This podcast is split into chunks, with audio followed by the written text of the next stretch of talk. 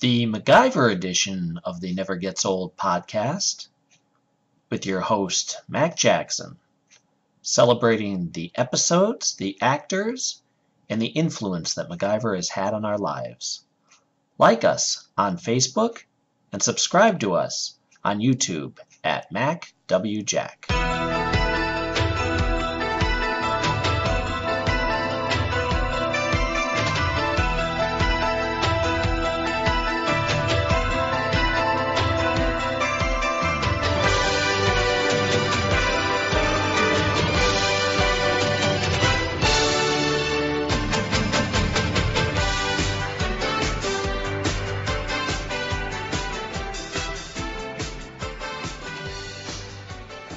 Hi, everybody, and welcome to the latest episode of the MacGyver podcast.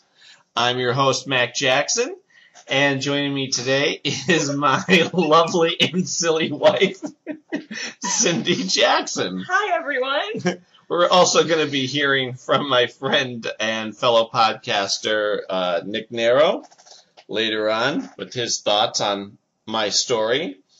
Um, which is I finally got to meet Richard Dean Anderson. Yay! Yay! Thank you. Uh,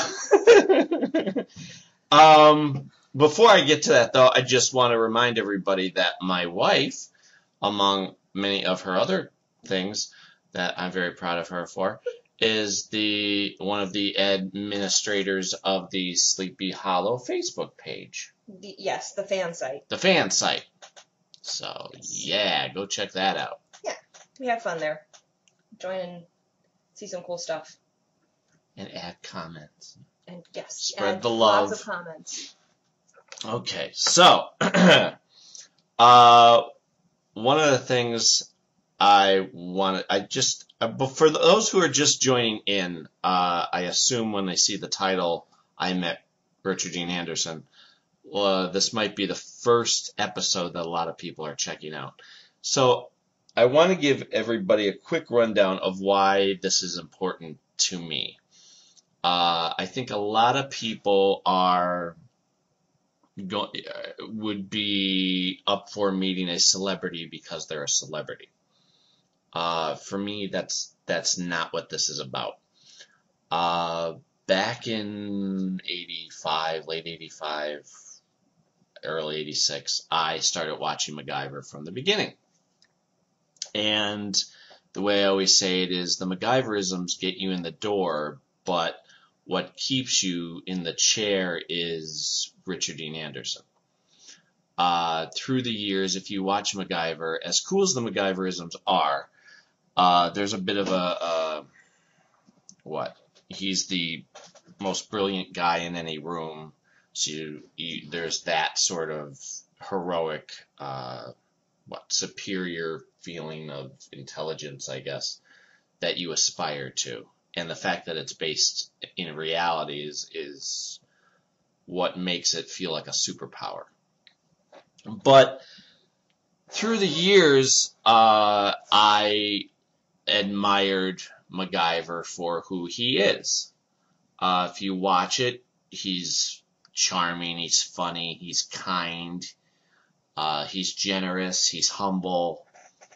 Uh, just all the qualities. That's why I think people are, well, tuning into this podcast, for example.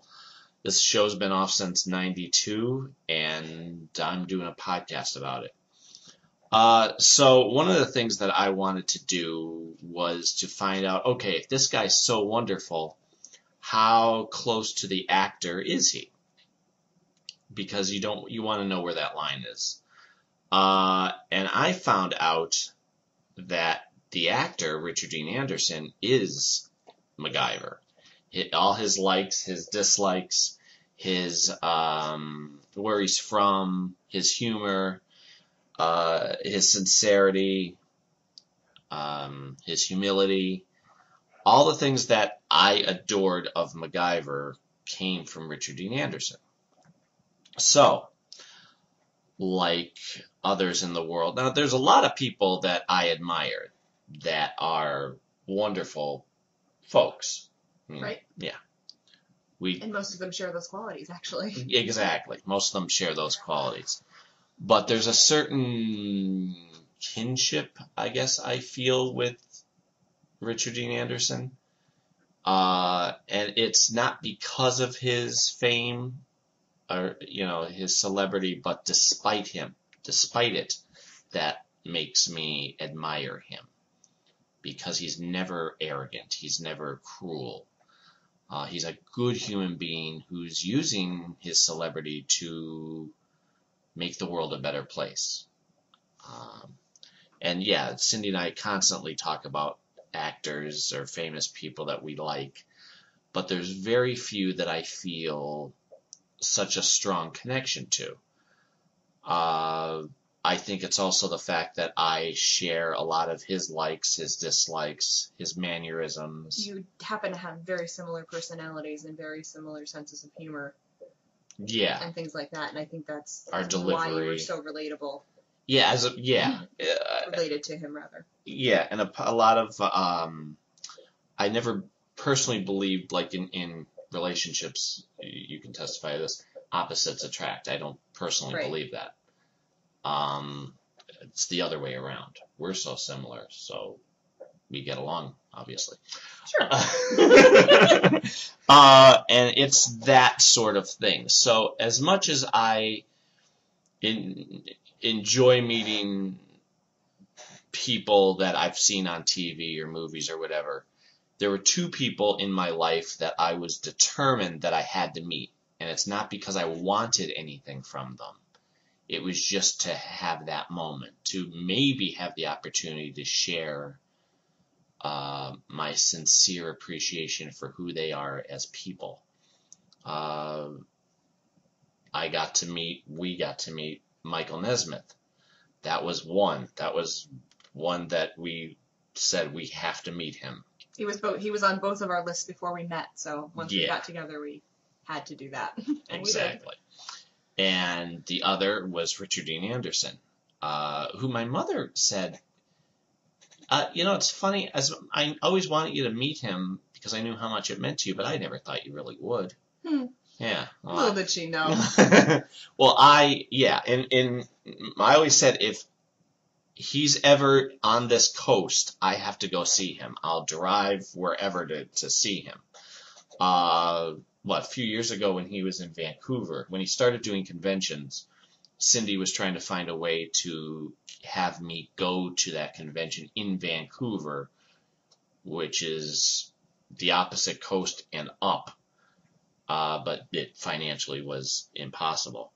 So when this happened, when news broke that he was coming to Maryland, uh, the fine my buddy Nathan and the fine folks at MacGyver Online and rdanderson.com sent me many an email to make sure that I knew. And it wasn't even a, a discussion. It was like, this has to happen. I wasn't like, nah. Nah, yeah, I mean, I'd like, I, I really want to, but eh, like, and and the, it wasn't really expensive to do. No. Uh, thank God.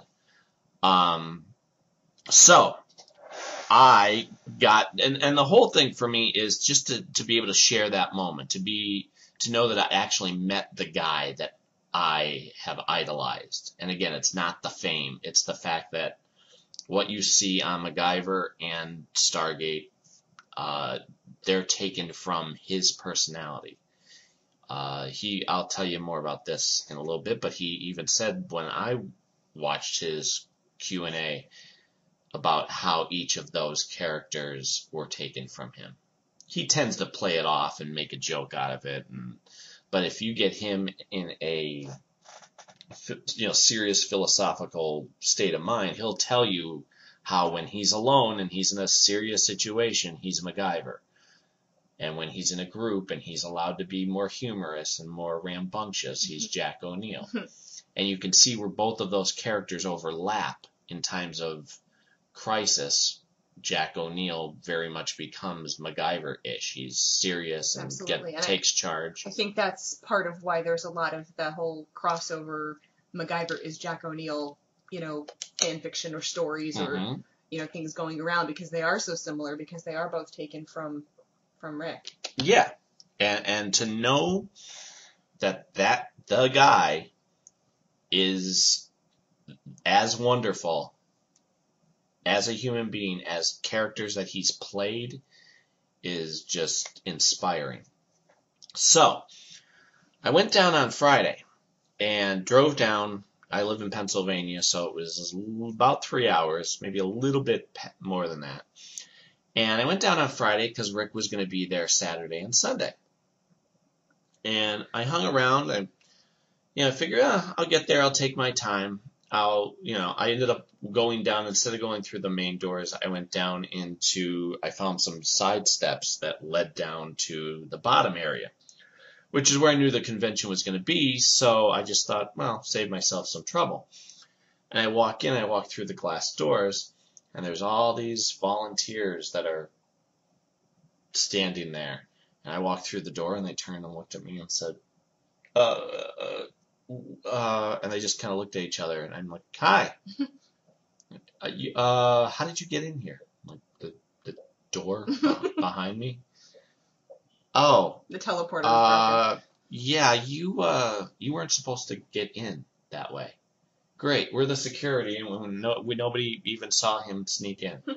like, yeah, I didn't really sneak. I just kind of walked. Do you have a bathroom? yeah, down around the corner. I said, okay. So then, you know, I registered and basically for the day, I walked around. I looked at the uh, the merchandise tables that they were setting up. Uh, figured I'd just relax, um, see what there was to see. Found my buddy uh, Nathan, who everybody has heard on the podcast before, uh, Nathan Schell, and he was a vendor there. So he um, uh, he he was still setting up. Uh, you know, taking my time, and I go downstairs at one point, and this is maybe around five o'clock. And who's down there already signing but Robert Picardo? Robert Picardo has been around forever and done a lot, but a lot of people know him from Star Trek Voyager or more close to our heart, uh, Stargate Atlantis. And SG1, actually. Um, so I go up and talk to him and get uh, our the podcast, uh, the Never Gets Old podcast page signed. Have a nice conversation with him, and who's next to him? Uh, but Michael Welch, who played the young Jack O'Neill clone. Uh, and so I also we, we know him from Joan of Arcadia. So then I, I scoot over and I'm talking to him, and he's a sweet guy. We hit it off, uh, just shooting the bull. And I said to him, you know, to this day, my wife and I really miss Joan of Arcadia. And he said, you know, I wonder what we would have done though, because the guy who was playing the devil, uh, or the devil's minion or whoever, had gotten signed to play on a different show. And at the time we were hoping he didn't get it because we thought we were getting a third season. And, you know, if we had gone on, we would have been in a dilemma. And I said, no, no, not, not really. And he looked at me, how so? I said, well, God constantly changed who he, how he looked to Joan. Why can't the devil? And he oh, yeah, you're right. Oh, man. so that, that was fun. And, you know, I said, yeah, you know, I'm here. Uh, I do a podcast page, uh, or I do a podcast about Rick called the MacGyver Podcast. And I'm just, you know, got here a day early because I knew he was coming tomorrow. And he goes, well, you know, Rick's just right down there. Right? What? yeah, uh, he's right down. See him? He's right down the hall. He's signing. He's here already. Yeah. Ah. and I looked at him like, "Yeah, excuse me, I'm gonna. He's like, oh yeah, go, go. Like he understood. Just go. I said, Probably not the first time it happened to him. yeah. Well, I mean, I already had told him ahead of Right. time, like I'm, you know, he's my idol, so, so he's like, yeah, go. I'm like, thank you. And here I go boogieing down towards. Now I'm looking, and the line is just about. There's five people in line, maybe. So he had been there a while, and I don't know how nobody mentioned it. Uh, he came a day early and was sweet enough to just sign for people. I love that. Uh, and that that's just so sweet. And I get in line, and I'm shooting the bull with uh, some people, and I walk up, and there's a girl at the table, and a guy next to Rick, who basically the, the girl would take the money, the guy would take what you're going to have signed, put your a sticky with your name on it so that your name is spelled right, because Rick is personalizing. Which is also wonderful. Yeah, yeah. So, you know, and I'm, I'm trying not to listen in on whoever's in front of me, their conversation, because that's their conversation. Um, and it's it's funny too, because I don't get starstruck, and again, it's not about him being a star that I care about, but it hits me. I'm about to have my dream come true. This is going to happen now. Like, I've always wanted this. And again, it's not that I want anything, it's just I get to meet him. I'm accomplishing a dream. And my knees start shaking. and I, it's so weird. I was very aware that, holy crap, Yeah, and you do not get like I am not that guy. No. But my body's telling me, yeah, this is this is it. This is your this is it, it was like everything I was very aware of the moment I was in. Right. And so, you know, we're scooting along and very excited, but you know, got I'm I Keeping it cool. Yep, well I and I expect him to be as kind and wonderful as anything I've ever seen him Sure. be. So I'm not nervous, but I'm excited. And I don't want to come off as overly excited. Because the one thing we've seen through the years is where people don't know what to say. And they're nervous and they're silly and Yeah. You know. they don't make the most of the moment. Yeah, there it is is. What, yeah. That's kind of what it comes down to. They kind of are just so caught up in the fact that it's happening that they don't. enjoy it. Or they might say something just goofy and okay. And yeah. Right. So I hear him say, he's talking to people and, and, and he says something, oh, I don't know, that would be, I don't know how much, I'm, I'm terrible at math. Ugh. And, and that's the thing about his humor. He's, for two reasons, he's very, uh, self-deprecating with his humor. He always plays down how smart he is, just like on, on Stargate. hmm Uh, he he'll say, ah, I, I don't remember yesterday. I can't tell you about episode whatever because I think for two things. One, it's funny, and two, it avoids a lot of people. Well, can you recreate that ep- that Right. scene and that that you just Yeah. What Yeah. was the nuance behind the third line in the fourth episode of season whatever? Yeah. or if, with MacGyver. Here, here's the things you did on that episode. Would you recreate the bomb that you, like, Oh, I, gosh. you know? And he gets enough of those same type of questions where he's amazingly kind and patient. And so I think I one of the things I learned from him is how to deal with those potentially aggravating or embarrassing moments. So part of it is to just downplay it, but, you know, make a joke out of yourself Right. so he's saying, you know, "Ah, I'm terrible at math. So, you know, we move along, we're getting closer. And the guy in front of me is talking to, the guy and his wife in front of me are talking to him. And he leans over to uh, Paul, who's the guy sitting next to him taking the pictures, says something, okay, so wait, if, if we took that, take the 20 and add the. and I just, not to butt in on anybody's conversation, but it wouldn't have mattered if it was him or not. I still would have made this joke. I said, And he was kind of leaning toward in your direction. yeah, in my direction. And I just went, right? Math. And he cracked up laughing. and I just smirked and like, okay, I don't want to take away from whoever's in front of me. But I thought, okay, that's cool. I already have You had a uh, moment. Yeah. Yeah.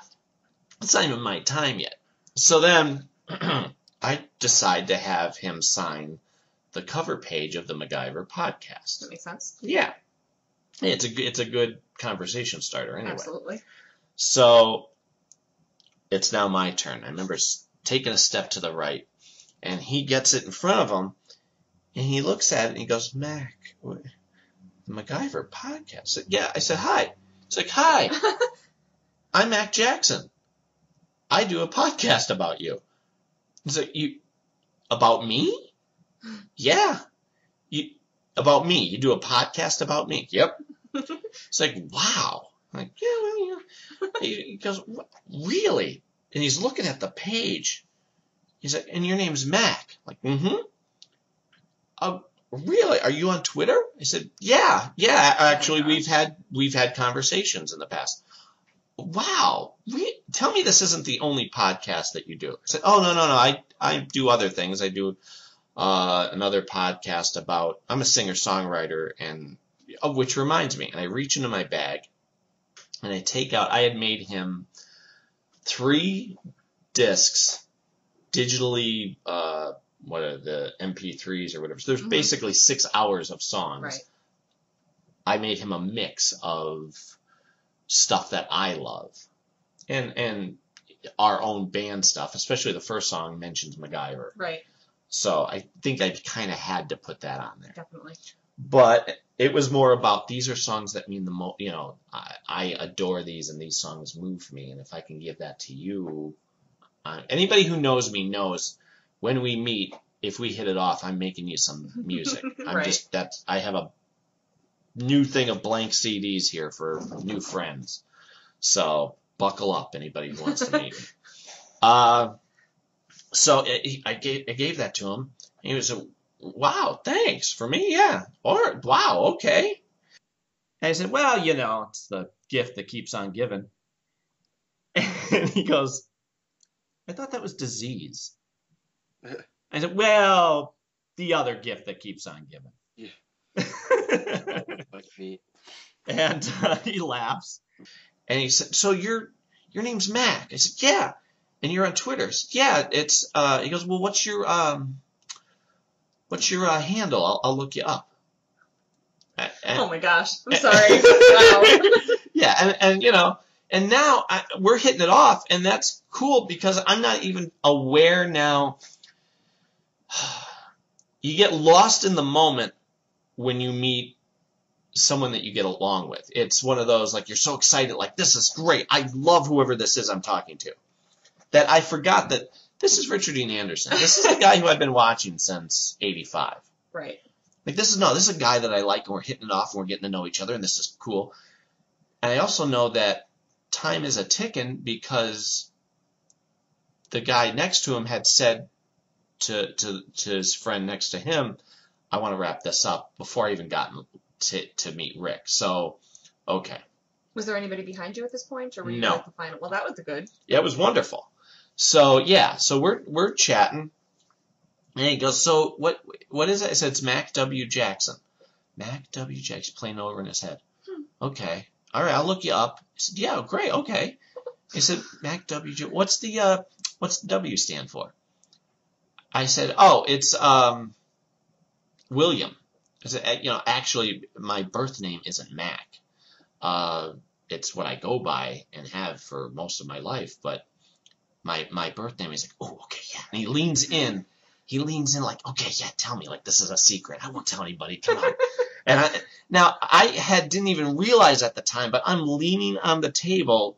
Like we're not talking stand. Like everybody else would stand, talk to him, and you know, like like not get too close. I don't know if they're nervous or just worried about personal space. Right. I'm leaning on thing. yeah. I'm leaning on the table, leaning in, in at him for our conversation, and he's leaning towards me because we're talking. We're not talking like this. We're actually having a conversation. Well, Like, especially since he leaned in, you know, for the whispering thing. You guys are in close proximity yeah, and, and he's like, you know, yeah, go ahead. You can tell me what it is. Okay.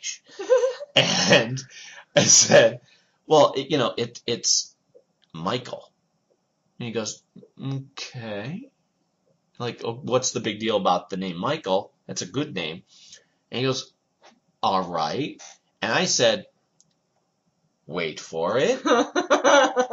And I With did. the same inflection and gestures as Jack O'Neill or maybe Yeah. even MacGyver would have done. Yeah, exactly. It's, I don't. I'm not even conscious that I I'm know doing you're it. not. You do it all the time. so, yeah, I he, I wait for it, and he goes, "Oh, oh, Jackson. Okay. Oh man." and like right, And he goes and takes a sip of his water, as I said. Try being in third grade when Thriller comes out with that one, and he does a spit take. He goes, you know, like e- exactly. Yeah. So uh, so check, you know, giving Richard Dean Anderson a spit take off your bucket list. yeah, honest to God, the fact that That's just I can make my comedic hero laugh. Exactly. I mean, the two funniest people in the world to me are Michael Nesmith and Richard Dean Anderson, and I was freaking cracking Richard Dean Anderson up, and it was sincere and it was comfortable, and it was so freaking cool. So we're talking more, and the guy, uh, Paul goes, "Okay, well, thanks, Mac." He's ready to go. So Rick and I kind of both look at him like we're talking. we're we're done, but I decide to be gracious and go, okay, well, uh, you'll be here all weekend, right? He's like, oh yeah, yeah, yeah. So all right, well, well, I'll be back. I'll see you around. He's like, okay, hey, listen. And he takes my hand, hand over hand, and says, it, gestures to the CD and the the podcast uh, page and goes, thank you, really, sincerely, thank you for this. So you're very, you're more than welcome. He puts his hand over my hand, you know, two two hands, and he says, "It's an honor." Wow. Yeah. yeah. And it was no, and it was sincere. Like I knew that, like he really appreciated me, and Yeah. and I think the fact that I wasn't, I was so comfortable.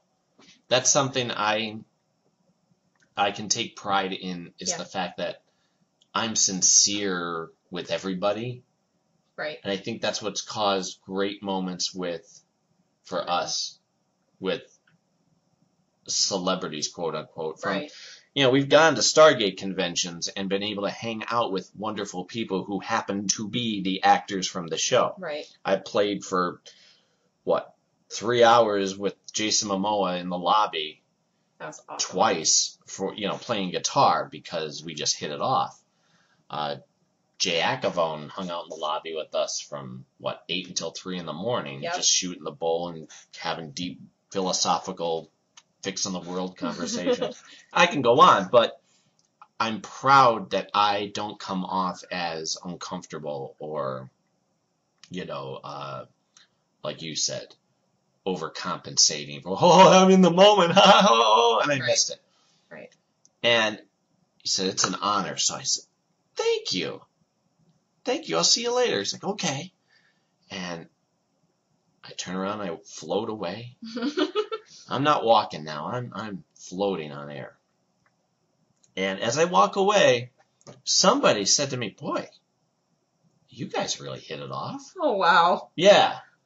And, you weren't imagining it. well, no, I didn't. I wasn't even. A, this is my point. I wasn't even aware that I I I'm like, holy crap, that that was again. Him. It's yeah, it's all Yeah. like clicking. Like, because I'm just thinking, there's a great guy that I was having a great conversation with, and then when he said that, how we hit it off, I'm like, holy crap, yeah, I was leaning on the table. Oh, now I start replaying everything in my head, like, Remembering who you were talking to at that point. and I just thought, wow, that's uh, um, okay. Couple things. It's amazing of him, and it's a wonderful compliment to who he is. Because I watched him be sincere with everybody that he talked with. Yeah. And in in the moment, he wasn't uh, Look at his watch. looking at his watch or just keeping his head down, signing crap, and getting people. Uh, he's not that guy. No. But to have that extra, just natural, he knows I'm safe. Right. What it is. he honestly probably felt comfortable with you the way that you felt comfortable with him or the way you related to him. He probably related to you the The same way. kinship. Right. Yeah, that kinship. So exactly, and I'm forever, forever thankful. So I walk back and I'm putting stuff in the bag, and I go back over to, to Michael Welch, who's talking with people now. Uh, you know, and when when there's not a big line, you can do that. You can just hang around and shoot the bull. So I walked over and say, "Hey, Mike, thanks again." He's like, "Did you get it?" I'm like, "Yeah, yeah, I got it. Thank you." He's like, "Excellent." Like, I know, I know. This. So then I ended up going over and we talked about music. Uh, he was telling me about stuff that he liked, and and there were a couple girls there that were in on the conversation. I started telling him about Mike Nesmith and David Gray. He's like, oh yeah, I know David Gray. Hmm. Good, good, because I'm gonna send you some. send you some videos. you think you know David Gray. Yeah. Uh, but no, I mean, just to naturally hit it off. Like, Robert Picardo was nice. I have no complaint about him. He was very kind to everybody. But you know, when you just naturally hit it off without any effort. As a matter of fact, I talked to Michael Welch about that. I said about how there's that invisible wall that can be there. Sometimes it's needed, depending on who you're talking to. Right. But if you hit it off and if they're humble and sincere and the person they're dealing with is not wacko, you can lower that wall. Right. And that was that was one of those great moments too. So uh, who I'm trying to I want to look at the schedule here of, of who did what. Uh, okay, yeah, right after that it was Michael Welch went up on stage and did his Q and A and was cool. He's gonna have a new zombie show. Oh, nice. Yeah. Uh, Z Nation. And it's going to be uh, on the Sci Fi Channel. So I'm looking forward to that. I think uh, the guy from, yeah, well, it, it, it'll be the Sci Fi Channel, hopefully the Stargate Sci Fi Channel, as opposed to the Sharknado Sci Fi Channel. Uh, and he was up there and said, you know, it's funny. I'm known for three things. Most people recognize me from Twilight. Uh huh. Joan of Arcadia. Right. For two seasons. And one episode of Stargate. Yep. It's like people, just as many. I'm like, that's cool. I believe it. Yeah. And he even said uh, during his time that the one thing he wished he did with that role was he was so into making sure, like they gave him episodes of Stargate to watch to try and get down uh, Rick's mannerisms and the way he would say things. And he practiced it and would recite the line. And he just wishes that when he had done it, he was more free with it. Because he was he was so methodical with every gesture, every word. Right. You know, he wishes that he had been more comfortable to just flow. You know, but uh, then so he, his time was on stage, and then uh, Robert Picardo, and Robert Picardo had said at the end of his Q and A, it was cool. He talked about the first thing I ever saw him in was Innerspace with Meg Ryan Right. Talks about fir- yeah first meeting her and uh, how they filmed complicated scene. It was really neat. And also how he got the part. He made up that character. Oh, really? yeah. And he said at the end hey tonight join me 10 o'clock. We're doing karaoke over here. We're gonna have a good time. So i thought all right if there's nothing else going on yeah i'll stop down and do the karaoke. And i went upstairs and I was walking around looking at the stands, and there was the Fandemonium table, which they make the Stargate books, the paperback books. Uh, coincidentally, I'm reading one right now uh, with A Matter of Honor, is what it's called, and it's written by uh, Sally Malcolm, who's the editor and publisher of Fandemonium books. So, oh yeah, all right. I'm looking at the books. I'm I have most of those books anyway, but hey, it's Stargate, so I'm going to look at it.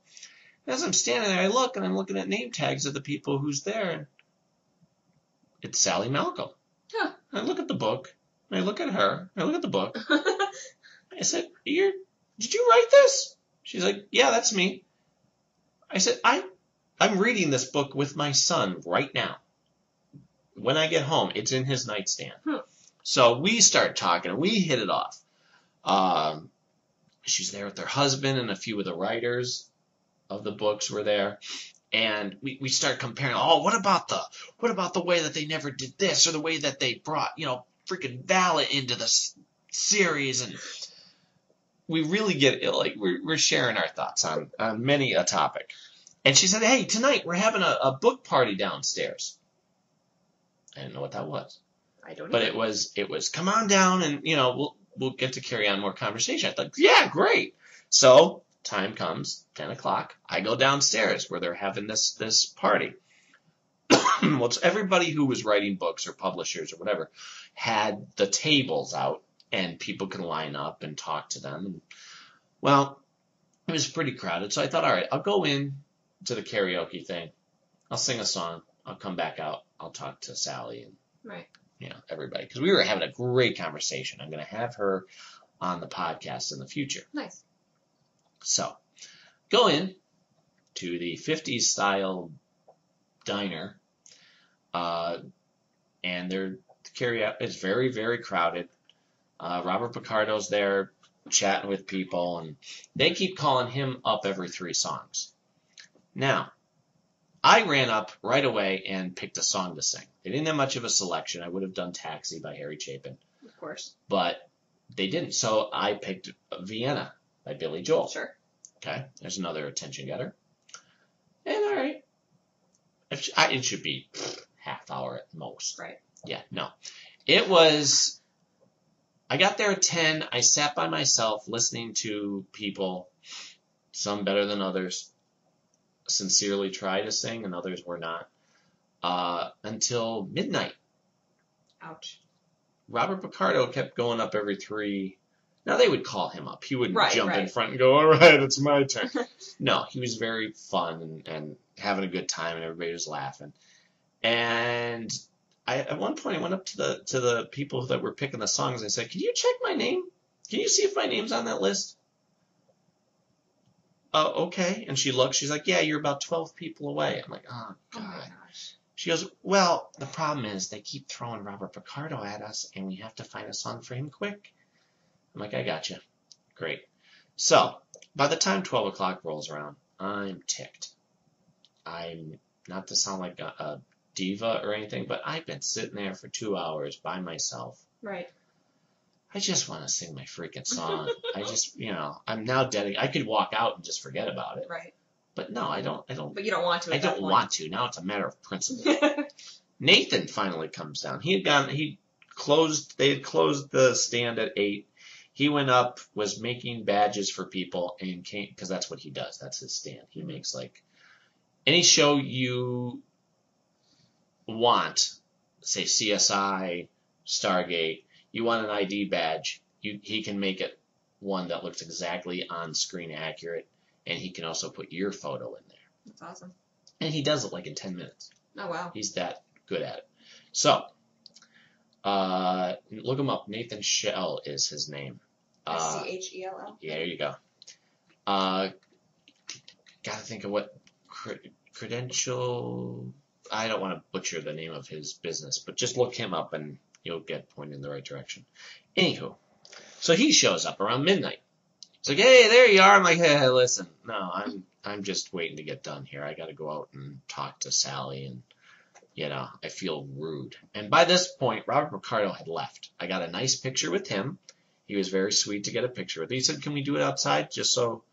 I'm like, "Oh yeah, yeah, yeah." Because if I do it, now everybody else is gonna come running, and Right. he just wants to go to sleep. I'm like, I hear you, buddy. so, of, honest to God, it must have just been a little after midnight when they, all right, who's up next? Mac Jackson. Like, okay. I go up, I take the microphone, I sing Vienna, I felt like doing like the whole, Drop the mic. yeah, drop the mic, yo, yo. But Vienna doesn't quite match the gangster rapper sort of attitude. But that's just how I felt. Like, yeah, done. But people, uh, it was great because when they start playing the piano part at the beginning, I thought nobody would know the song. Well, here's, oh, well, it's not like uh, only the good die young or No, you know, Piano Man. It's it's a little deeper. But I hear, oh, I'm like, all right, cool. So I sing it. And when it was done, people were coming up to me. And at this point, I'm just like, all right, you're ready to go? Let's go. But people were coming up to me saying, hey, hey, that was excellent. You've got a beautiful voice. Think that's sweet. It is. To have strangers come up to you. Now, nobody, I didn't see anybody else doing that. But strangers came up to me and said nice things. Thank you. So I slip them my card and said, look me up on Facebook. Yeah. Um, I had a pocket full of those cards too. Oh, sure. Uh, went through them all. Of course. Yeah. Uh, so, okay.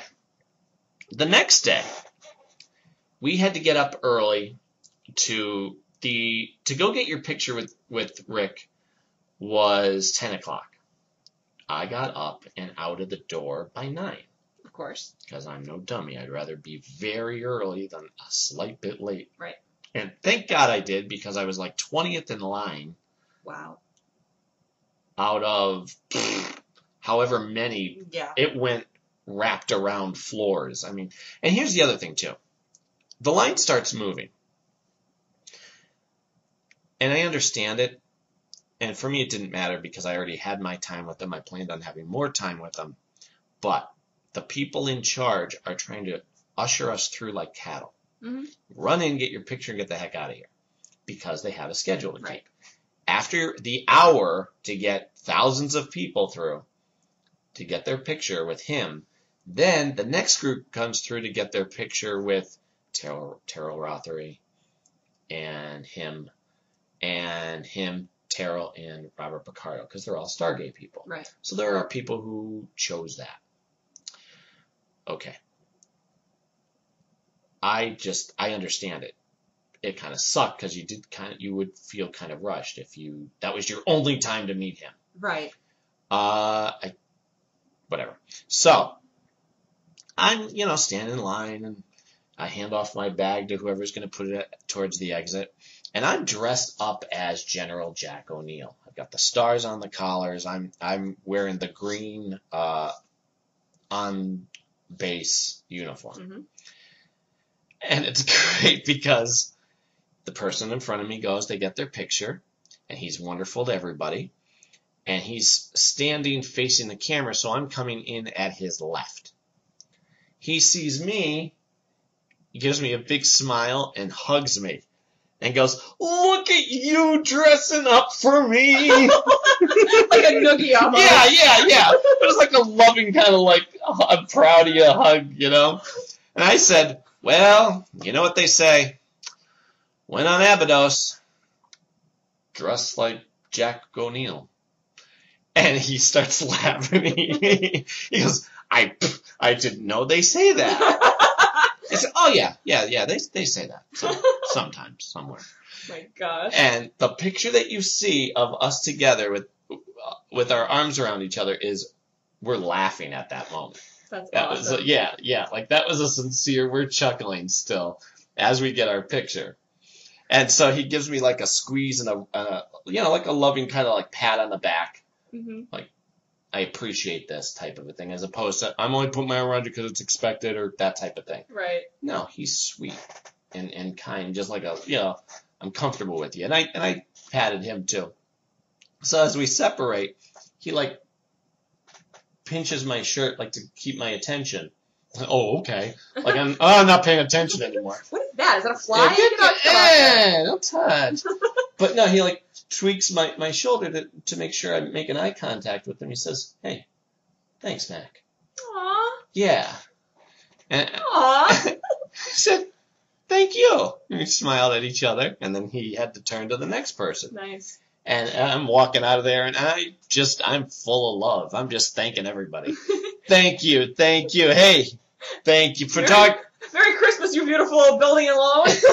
yeah, I'm like thanking the the the camera person. Thank you. Th- I'm thanking Paul who's over there on the side. Thank you. And I walk out, and I um I have to say, Yeah. before you go on to the next subject, yeah the conversation that you had just then, I could honestly see like the two of you facing each other as if it was. I, I can't describe it. Almost like a mirror. You know what I mean? yeah. Of, of the same type of personality and the same type of just yeah. humor and that just kind of going back and forth. Yep. It, it's just kind of neat to picture that. And we had that on Friday too when when we were just talking because and it's funny I see it especially now that I've met him. I'm like, oh, so this is what everybody's talking about. yeah. I see, yeah, because I see myself in him, and now I see him in me. Like I can see, oh yeah, same gesture, same humor, Yeah. same delivery, same, yeah, just wow. And he, I can tell he appreciates that. Yeah. Like it was a sincere, like, huh, Yeah, it's nice to have somebody there that he felt that comfortable. yeah, like that's so freaking that is cool. very cool. And again, it's un, unplanned, undescribable, and I'm forever thankful. Mhm.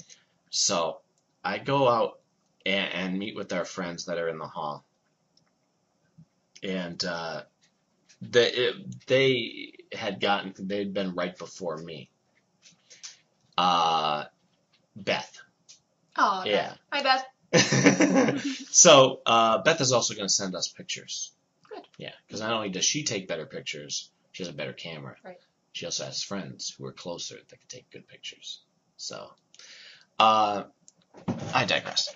So now, after all that, Rick is now going to sign more pictures downstairs. Okay, this guy is not a prima donna.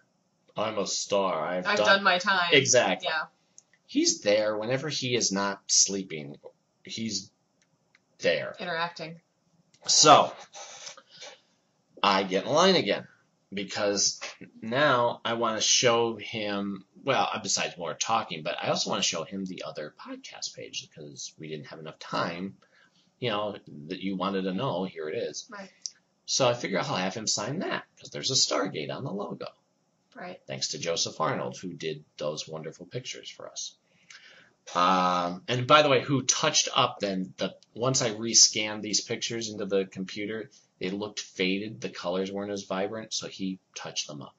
Very nice. Yeah. So I get back in line, and it's so funny.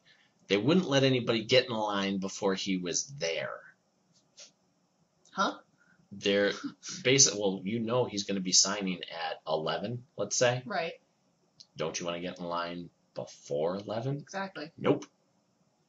The people in charge were like, no, we're not doing that yet. It has to get closer to when when we hear he's on his way down. That's when. So you can't stand in a line. Nope. Nope. Not in that. Not in that section. So eventually I walk over and said, hey, not to be a pest, but tick tock. You see the time? Can is there a line started? Oh yeah, right outside. I'm like, oh. So there's Oh, again, thanks for telling me. Yeah, whatever. Yeah. It's 20 people or so already started that. I just thought there were people outside smoking. I don't Right. know. I'm like, boy, you people are so unhealthy. Oh, you're actually in line. Oh, then so am I. so I hop in line, and again, nice conversations. Uh, you know, he's taking his time talking to people too, which I love. I, I'll stand in line all day if it means if everybody that- gets that attention. yeah, exactly. Yep. Uh, and just to watch him be that way with other people too, you're just like, yep, that's why I adore this guy. Yep. That's he always said the reason he wants to do these conventions isn't he doesn't make money on it. He wants the money to go to his charity. Right. And he wants to have the one-on-one time with people. Which is wonderful. Yep. And nobody, I'll say, nobody got out of hand that I saw. Nobody got goofy. Nobody got stupid. You didn't wince for anybody. Right. Everybody was sweet. So I'm still in my general duds. when it's my time to go up again. And I walk up and he goes, Hey, Mac. I'm like, Hey. Oh my gosh. I, uh, hey, Rick. Squeak. And, and it's funny too because he he gives me the he salutes me. Aww. Yeah, yeah. And uh, I said, "Like this is the, uh, you know, give us the loop back." And we're but we're smiling like we're you know, and uh, I he's looking at at the the page. I said, "See, this is the other podcast I was talking about. We talk about Stargate and you know, it's TV, movies, music, and comics, so it's more general." Uh, and he's like, "Oh, that's kind of cool." I'm like, "Yeah." He said, "Listen, um, when you do find me on Twitter, uh, you know, you're you're welcome to come on the podcast whenever you want." Now, here's the thing: I'm not there to ask him. Right. That's not why I got back in You line. were not That's planning not- on I wasn't, asking him. No, it wasn't even in my thought at the time. But thank God it was because I would hate it to be like, well, how come he's never been on? Well, he's never been asked. Well, that's Right. that's the time you ask him. He's right in front of me. Well, and it was very natural in the conversation too. It wasn't like, oh, by the way, I want to ask you this. It was Right. you were having a dialogue, and it just happened to be a good time to mention it. Exactly. Like I'm not uh, I'm not there to get something. Right. I don't want to sneak on his TV show, and I don't want to, you know, Yeah. have a lock of his hair. Just, no, I'm enjoying the moment. But it's, you know, it doesn't have to be said. I kind of feel like it's my place to mention it. You're welcome on your podcast. Well, But I and I mean, at the moment where he said he was honored that you do it, exactly. it it's almost like you probably should just offer it. You know? Right. And so I said, you know, you're welcome on the podcast whenever you want. He goes, which one? Oh. I'm like, uh, Either. yeah, I'm like, Both? "E- either, but I figure the one that's about you would probably be the one you'd be leaning towards. He goes, oh, right. Uh, he goes, you know, yeah, I, I, I, I want to. It's just, I have to be careful. My, my daughter is really protective of what I do So sweet. which I, I adore. Uh, he, I go, oh, oh yeah. He's like, oh yeah, yeah, yeah. Like she, and he kind of gives me this, this face. He goes, oh yeah. She, all her life, whenever somebody comes up to talk to me, she'll stand between us. And I understand that. I said, oh no, I, I, I got that. It, my son's the same way. And, and he oh, you have a, you have a son? I said, yep, he's five, and uh, my daughter is two. now he's signing it. I remember his head was down. He was signing at the time, signing the page. And he said, you have a two-year-old? He looks up. He goes, oh man, I'm jealous. Aw. Yeah. And I said, you know, so, you know, uh, you check it out, both of you, and if you want at any time, I mean, you have my contact information. It's, I'm, anytime I do a new episode, I post it to your Twitter page, so you're gonna see it. right. I said, all right, perfect, yeah, great. And I said, you know, I wanted to tell you, because I just in, I may not get a chance later on, but I, I just wanted to tell you, and again, we're leaning in towards each other to have this conversation. And at this moment, I realized I'm doing it. Mm-hmm. I'm like, oh yeah, look, I'm doing this again. I it wasn't premeditated, but here I am in the moment again.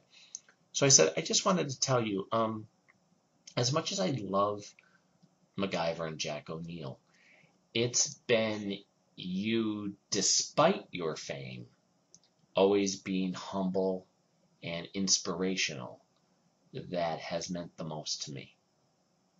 Aw. And he, his eyes get big and he leans back and goes, wow. Aw, you have to say that. What I I can't I can't express to you how much that means to me. Oh gosh. And I said, well, you know, goes, Ser- seriously, grabs my hand and says, seriously, thank you. Like, you know, and I, he, he gets it. He knows I'm sincere and it was important for me to, to say to To give him. that to him. Well, and also to make sure he understands, I admire you. I'm not here because you're MacGyver. Right. I'm here because MacGyver is you. Aw, that's cute. Thanks. but that's that's it. Right, right, You know, if, he he was great on MacGyver, but an a hole in real life, I wouldn't be there to see him. right. I adore him. So I sincerely wanted to convey that, and not gush, but be as succinct as possible. Nice. Thanks. And he's like, seriously, thank you. You're welcome. Hey, how, how often do you get a chance to tell your idol that, you know, how much they mean to you? And he, he said, oh, come on, stop it. and, which I expected from him. Right, Because he always, he always goes, "Psh, push on. you know, right, right. don't. And I said, babe, come on. Besides, it's it's easy to like MacGyver and Jack O'Neill. And he laughed. He cracked up. He goes, well, maybe not so much Jack. he said, seriously though, thank you, and, and I hope to see you later. And hand over hand again. Me too, thank you. All right, I'll see you later. I said, okay. Great. Took my stuff. It, it was one of those where, where, you know, looking at each other. It's not like I'm not shy. I'm not looking away. Right. It's a comfortable sort of, you get me, I get you. We're, we're cool. Your buds. Yeah. Yeah, for everybody that's listening, Cindy was saying, so you doing each other's hair? And maybe. uh, so okay, I've said what I had to say too. Like, and this goes to anybody. You want to tell your friends how you feel. Okay. In this case, it was something where I wanted to meet my hero and say these things. But it also, I think about how it applies to everybody in their everyday life. You want to tell people that you care about that you care about them. Right. It's just that this was so rare. That's why it was a seize the moment. You know?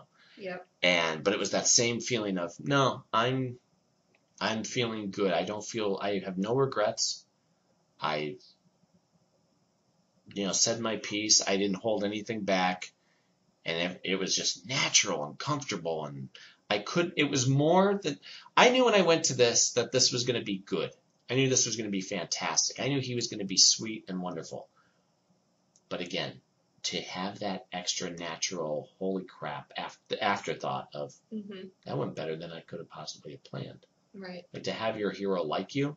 Same thing like Mike Nesmith liking us. I know. Mike Nesmith already knows my music and, and tells me, "Did you put Did you put your music on the CD?" Like, Hmm. uh, yeah. Do you like it? Like, yeah. I mean, that whole holy crap. Yep. That vindication is just poof.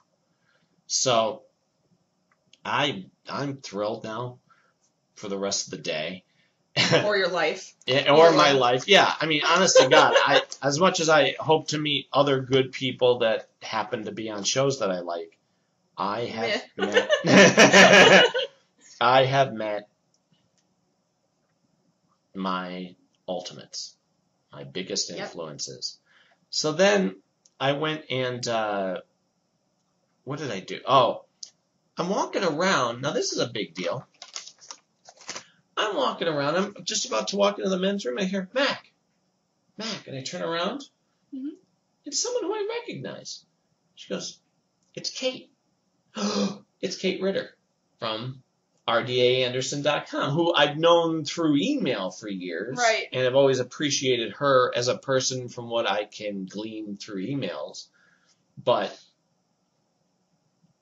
you know, and she recognized me, and I love that. We hit it off. We are standing there talking, uh, comparing notes, uh, you know, talking about Rick, and then we ended up going and having lunch together, uh, or a snack lunch or whatever. That's nice. But yeah, we we were con buddies then. yeah. Yeah, I mean, because we just, you know, she's wonderful, and trading thoughts on on Rick and life, and you know, swapping stories, and so Teryl's time was going to be on stage, who I had gone over to say hi to earlier.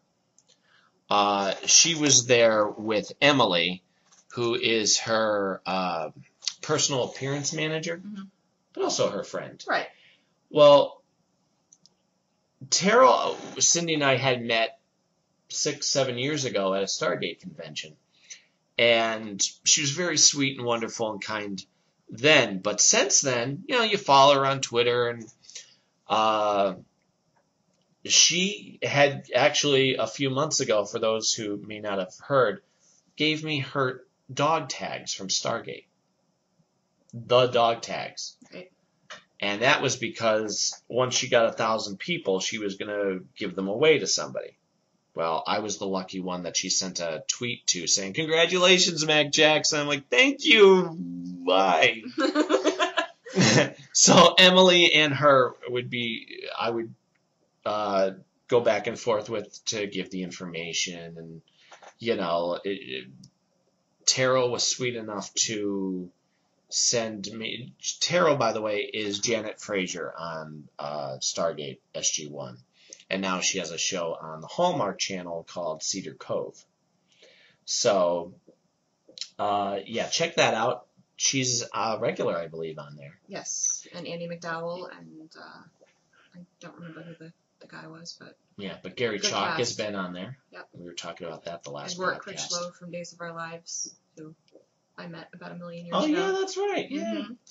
So anyway, so yeah, so she was nice enough to not just send me the dog tags, she sent me a signed picture, personalized to me, and a nice card.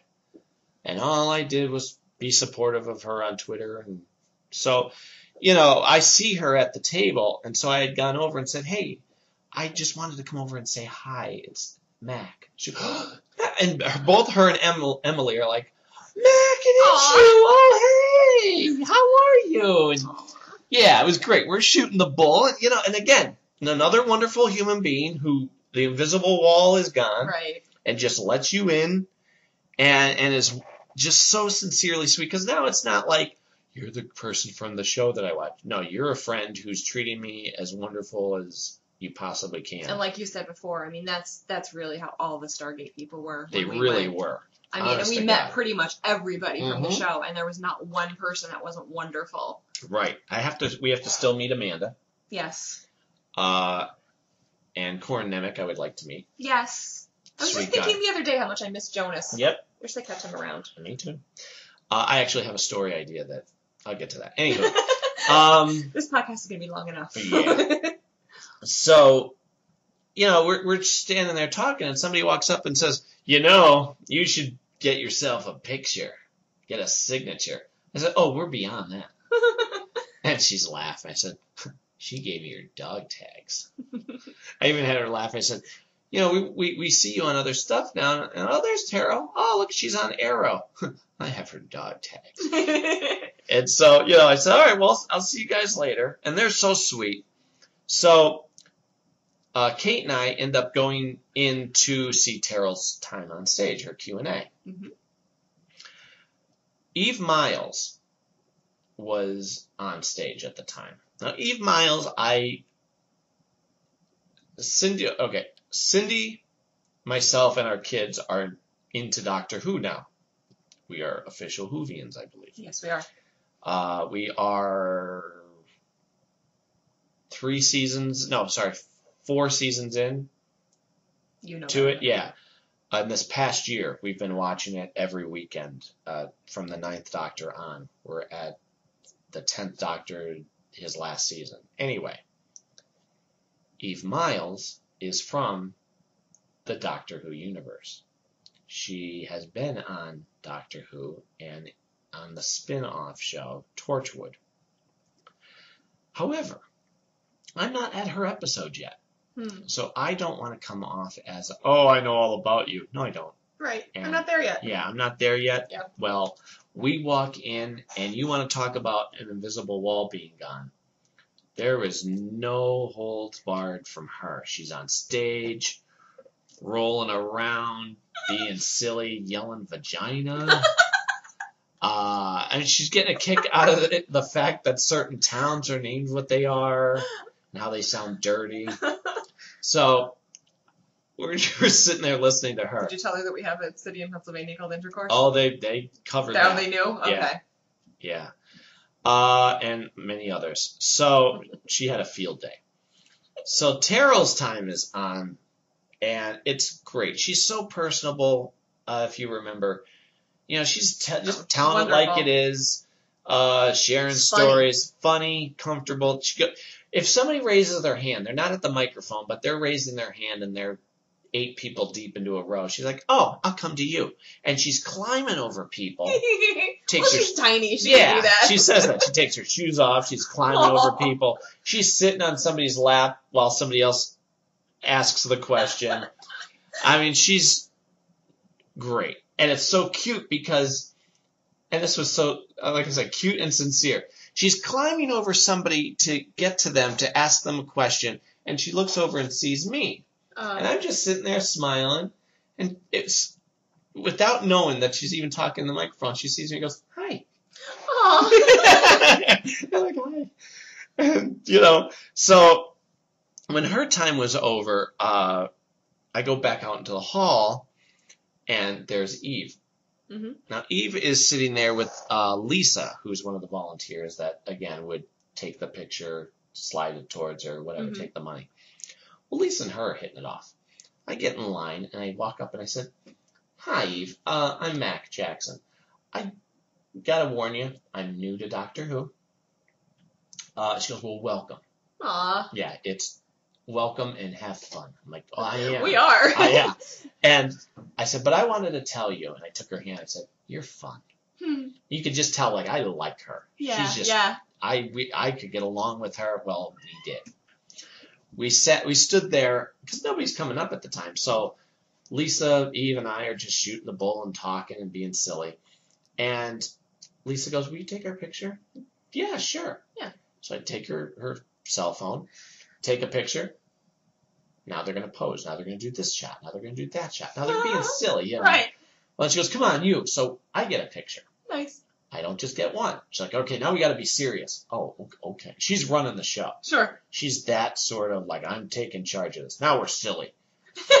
Be silly. Be silly, darn it. So, okay. Having fun. Oh, Kate, by the way, was waiting to get a call from Rick Mhm. to go meet and talk with him. Because she has to get, besides wanting to, she needs info for the website. Right.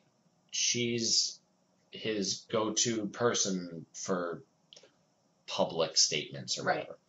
As she should be on his website. And she had said, you know, he kind of, one of the things we agreed on was he needs to be a little more out there with people. Like he hasn't been on Twitter in Right. God knows how long. Uh, and she said, you know, I kind of need him to share more, Right. send some pictures. I appreciate the silly pictures, but let's get a little more. If you're not working right now, and I'm sure you're having fun at home, take a couple minutes. Yeah. Um, so I agreed. So she was gone to, to meet with him. So I walked, roamed around and, uh, you know, looked at the vendors, had some conversations. Oh, meant to tell you, when I went back out after the karaoke, Right. the book thing was done. Yeah. Yeah, I felt like crap. I caught Sally in the hall. Sally, hey, I, I swear to God, I'm not a jerk. I didn't blow you off. I was there. It was crowded, and then you were gone because I was stuck in karaoke. I'll tell you more about it later. and she understood. She was great. Right. So she invited me to an actual 10 year party that they were having. Fandemonium Books was 10 years old. They were having a party with the auth- uh, some of the authors there. One of them was going to read from the new release. So she even put me, I know you saw it, but if you go to her blog uh, for Fandemonium, there's a picture of me and I'm part of the video that they made hmm and I, I pop up a couple good times. So we, it was cute. They had a cake, a Stargate cake, and blue Jello, Right. And Froot Loops, Of course. and Jaffa cakes. Nice. Yeah. So, and I was hungry, so I made the most of that. Uh, Froot Loops and, and uh, Jello, nice. yeah, kind of like cat food and Jello. No, it's good. Um, They're both sweet. yeah, no, I know, I know. It's just I keep thinking. Jaffa cakes, maybe not so much. I'm thinking of the the Christmas story um, with um, Christmas Vacation, where they the they put the cat food in the Jello. right. That's where my mind went. Anyway, anywho, so we had a good time hanging around, and somebody was talking to her about possibly doing audiobooks. It's like you just have to get people that are willing to read or do voices or whatever. So I Hello. said to her, when when he's done trying to sell you on this, come to me and I'll tell you something. So she did. Mhm. I said two things. One, when you need somebody to do any sort of voice work, I do voice work. I do that. Right. That's my dick. Yeah. What's your jam? Yeah. and so she's like, "Oh, okay." I said, "Seriously, it's not like I'm looking for money or whatever. I'm sure Right. you'll pay me, but that's not what this is about." Right. Uh, no, you'd be honored to do it. honored to do it in any way. Shape. Well, she goes, "Would you be willing to read a whole book?" I'm like, "Yeah, yeah. I don't get lost on the words." You know? so yeah, absolutely. I said I I had volunteered with my uncle actually to read to the blind on the radio. Right. So I have no shame or fear or anything. so I said, you know, the other thing that I wondered was I I'm always writing uh, stories, and I've actually come up with some fun fill in the hole type stories. So Mhm. what steps do I need to do to have you seriously look at something?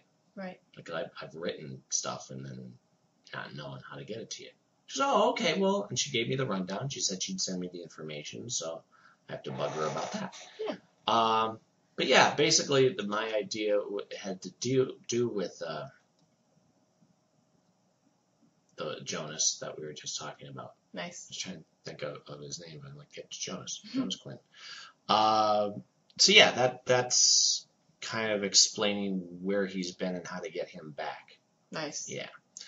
Um, so I hope that happens.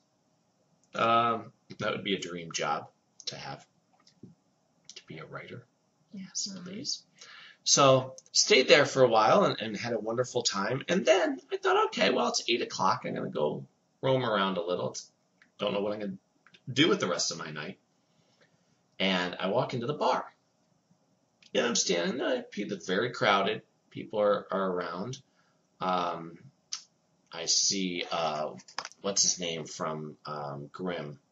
I don't want to butcher his name, so let me let me find it and I'll read it to you. Uh, his name is hang on two seconds.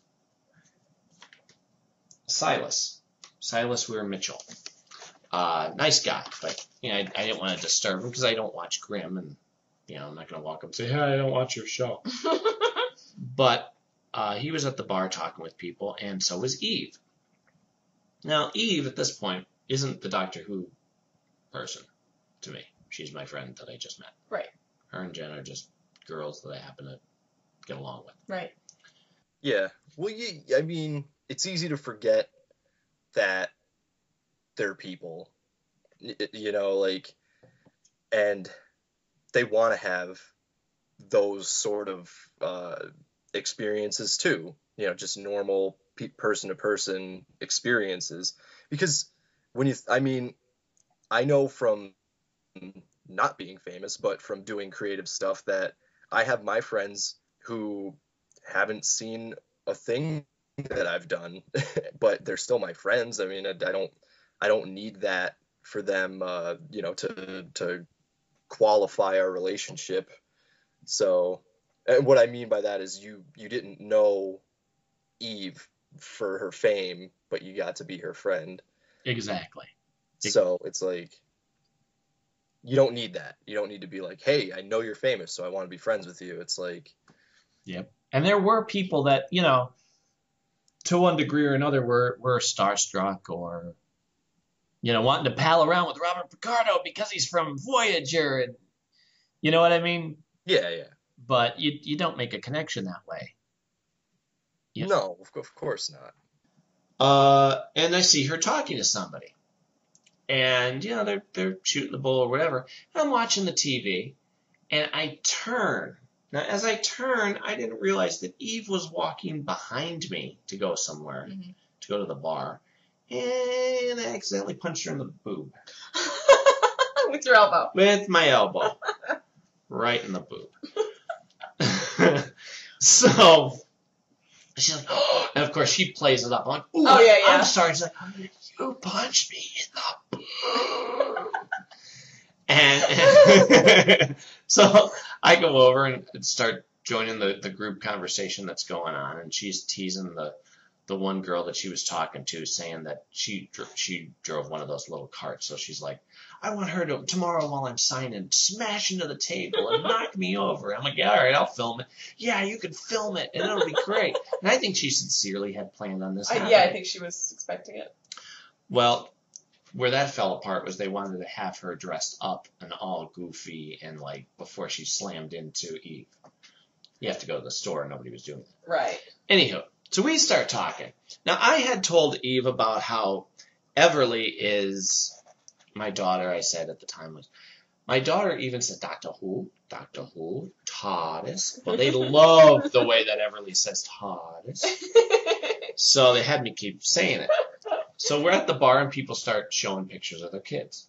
So I go, well, there's my two. There's Mikey, he's five. And there's Everly, she's two. What's her name? Everly. That's a beautiful name, she says. Mhm. Beautiful. Oh, well, you know, I'm a singer songwriter and we, we love the Everly brothers. So you're a singer songwriter? Sing us a song. oh, jeez. Like no, no, no, I, I, no. Seriously, sing us a Blaze song. I, no, She doesn't seem like the type that will take no for an answer, so. Oh, buckle up. Yeah. I'm like, no, it's a crowded bar. I don't go singing a cappella. Nobody wants to hear that. "Do do you play guitar?" I do. Go get your guitar. I'm like, no, well, no, it's in the car. I just, again, I've learned, especially since the whole Jason Momoa thing. Yeah. Always have your guitar with you. Yeah. You never know when a moment is going to happen again. Well, guess what? It was about to happen again. Go get your effing guitar. I'm like, oh, okay. Well, I, I guess I'm gonna go get my guitar. So I come back in. They pull up a stool for me. They put tables together so everybody can sit together. It's a crowded bar. I have Silas there. Apparently Robert Picardo had come in, and I start playing. She's Eve's buying me drinks. My she goes, "What are you drinking?" Coke no ice. Coke no ice. Keep it coming. so I first song I sing, I think, all right, we got to get everybody singing together. So I pick Country Roads. Sure. It is a fantastic thing to have me singing the the the verses and have the whole bar come together on the chorus. hmm It was a freaking Rocky Mountain High. It, and you know, so now okay, well let's just keep going. So while I'm here, I have the book in front of me. I just keep playing. Well, people start gathering around more. I have people coming up trying to sing harmony over my shoulder. I have another guy who came up and starts playing the box that you sit on and you oh my gosh. play the rhythm to. She's like, "Do you mind if I join you?" I'm like, "Come on, go ahead. No, problem with me." People are requesting, "Dude, uh, there's a table full of Star Trek people dressed up in uniforms, off to the side yelling, "Beatles, do some Beatles!" All right, I know two Beatles songs I can do. Yeah. So I'm also I'm playing my own songs, which people are paying attention to. I'm playing uh, Mrs. Robinson that Mhm. everybody's rocking out to, and I played "The Light" by David Gray. Mhm. Now, Eve is also having people come up to her, so she's talking to people. Right. It's a crowded bar, but I just I have no microphone, Right. singing my little heart out, and I start doing "The Light." Well, "The Light" is one of those songs that I don't need to look at chords for. Just close my eyes and go Mm-hmm. let the emotion overwhelm you. Well, you can see the picture. She's staring at me, sitting there, hand on her chin, watching me. And when it was over, she comes over and puts her arms around me and goes, Yeah, I gotta tell you, when you let yourself go, you're bloody brilliant. Gives me a kiss on the cheek and, and just you know was so supportive. And at one point they're all everybody around just starts applauding. I wasn't even like at a point to applaud for me. It wasn't like oh you're done with the song here's your they all just yay i'm like why Aw. dang, why what happened? What what what I do? She's they all said you're sitting here for over two hours playing for free without a microphone singing your heart out and giving us joy. Aw. Yeah. So I'm like, okay, well, thank you. And it was great. And like I said, I almost played for three hours. And eventually I said, all right, well, I'm going to put the guitar away. It was a fantastic time. Uh, put the guitar away, and who comes walking in just as I'm placing the guitar in Teryl and Emily. Aw. I'm like, Teryl. I said, what? I you just missed me playing. I was just playing for almost three hours. Oh, I I know. Darn it, Teryl. Teryl. So we got some pictures with her. Like it was nice. I, it was. I got uh, Emily too. All of us together. Uh, and we were having a nice conversation. But she was there to work. She actually had to meet with people. Mm. So I said, all right, well, I'll talk to you later. But it was sweet. She, she gave me a big hug and- for the pictures and everything. And then downstairs they were having like a doof, doof, doof, doof dance party Uh huh. where all the lights are out in the. Right. Yeah, I'm not doing that. But out in the lobby was Nathan and a bunch of friends and his wife who had shown up then. And it was great. When she, I'd never met her before. And when she went, I just walked up to her out on the floor during the day and just gave her a big hug. I didn't know, even know, I figured, well, she doesn't know who I am? It's going to be hilarious. You don't know me, but I'm hugging you now. But she took it well. So we all just hung out in the lobby and watched sober people walk in, drunk people get carried out. And so that was. Then we went back upstairs, and I had to tell them the huzzah story, which Ah. yeah, for those listening, maybe sometime I'll tell the huzzah story. Uh, but basically, we started laughing and didn't stop until 3:30. Hmm. So that was Saturday. Sunday. Now Sunday comes, and I'm trying to think of what happened first. Oh, I know what happened first. At noon, Leonard Nimoy Skyped with us. That's awesome. Now, I'm not a big Star Trek guy, but I adore Leonard Nimoy. Mm-hmm. Leonard Nimoy is a sweet, sweet man who can't be with us in person because he has, I think it's emphysema now. Something, where he can't, because from all the years he even said, he's very open and honest. He goes, look, I was a great smoker. I, I could make a living out of smoking. I was that good at it. But now, if I got up, walked across the room, and came back, I'd have to sit here for five minutes and not talk because I have to concentrate on breathing. Wow. Yeah. So hey, he's you know using it to share. Don't smoke. Right. Uh, and it was funny. First of all, it took them 15 minutes to hook up Skype and get it right for where they had the connection. And he goes, "Okay, hi everybody," and he can't hear us because the microphone is over there, but apparently he can hardly hear the loud screams of everybody. You have to Oh, actually wow. talk into it. So he goes, "Remember that episode of Star Trek where I sang a song? Well, here it is." He has his grandson there playing guitar. Aw. So he starts singing the song that he wrote for that one episode of Star Trek. He gets halfway through it and Skype cuts out. And I felt so bad for him. Aw. But they get it hooked up. He goes, You there? Okay, third verse. Here we go. like a trooper. Love it. So people start asking questions, and he's giving and wonderful and kind. And I even sent a tweet to him just letting him know I adore you. You were very mm-hmm. sweet to do that, and I admire you. So that happened, but that pushed everything back by 15 minutes. Right. So everybody had to, well, they everybody got their full time. So let me think. Uh, Eve went back up, and it was so sweet because Eve. Oh, this is nice. Eve, being as unguarded as she is, decided, and she was right after Leonard Nimoy.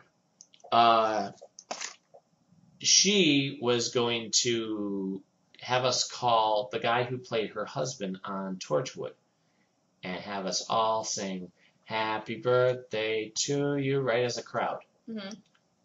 Uh, which reminds me, I have to tell you about Rick's time. Mm-hmm. Yeah. Uh, but instead say happy birthday, loser crap head. Ha. Well, he FaceTimes her.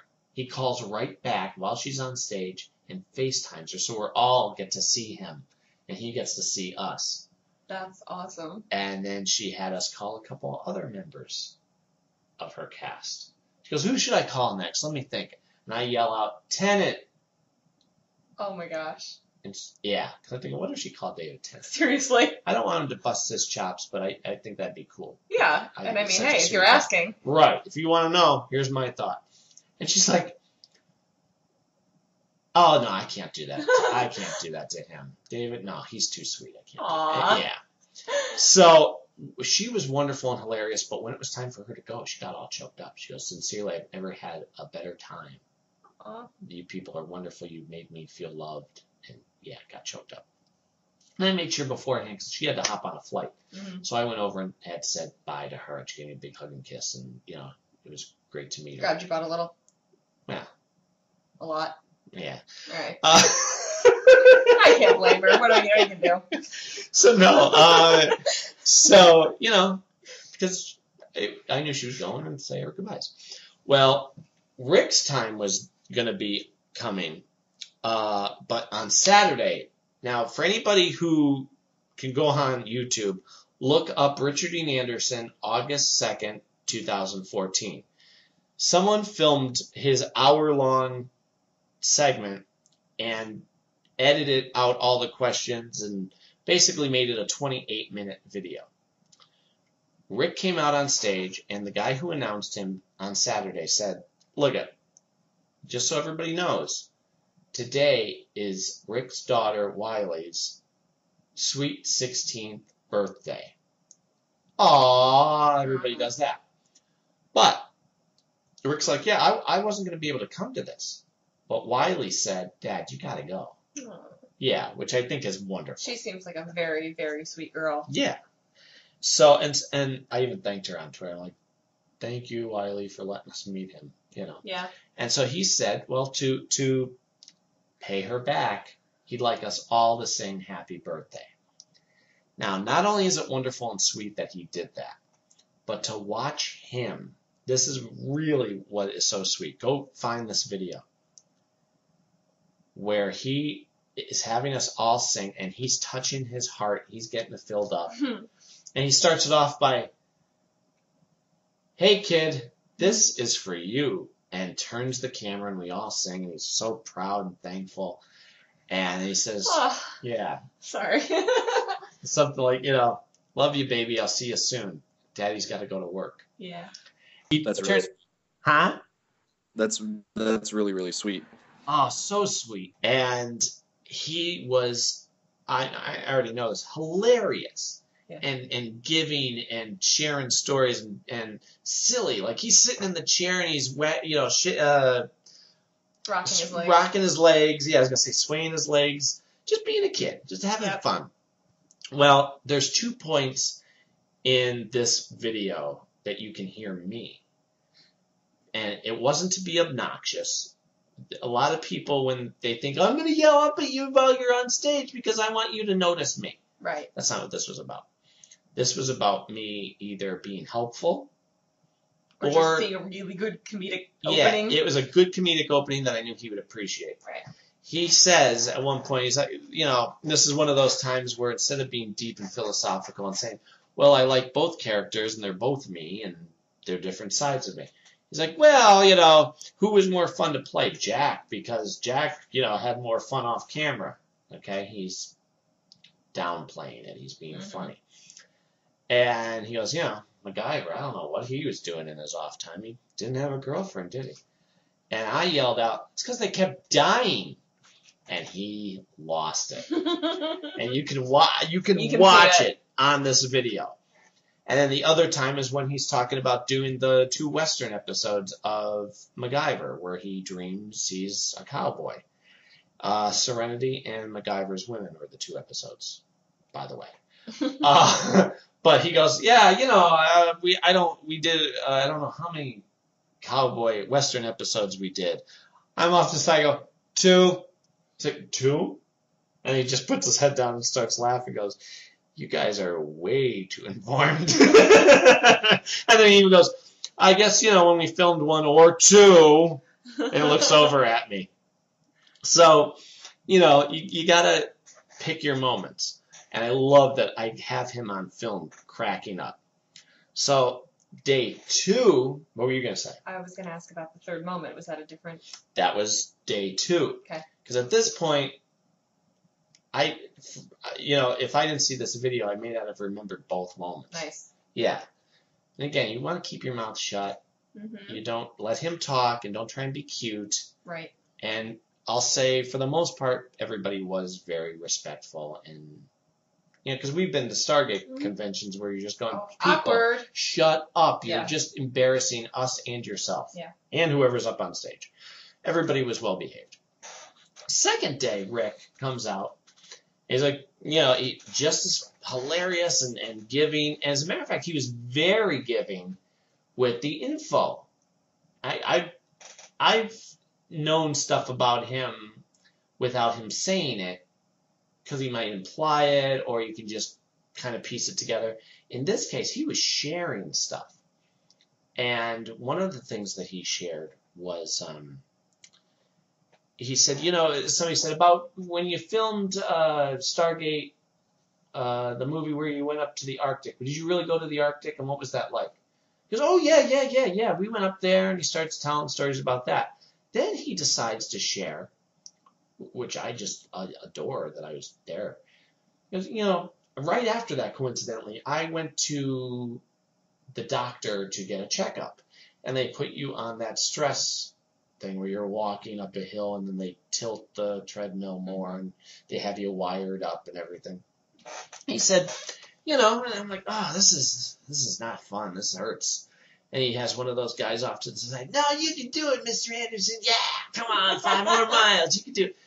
He's like, okay, yeah, okay. I'm just, I'm gonna sit now. When it was done, he said, I'm just gonna, I'm gonna have, I'm gonna sit down. And then he laid down, and he said he remembered somebody coming in.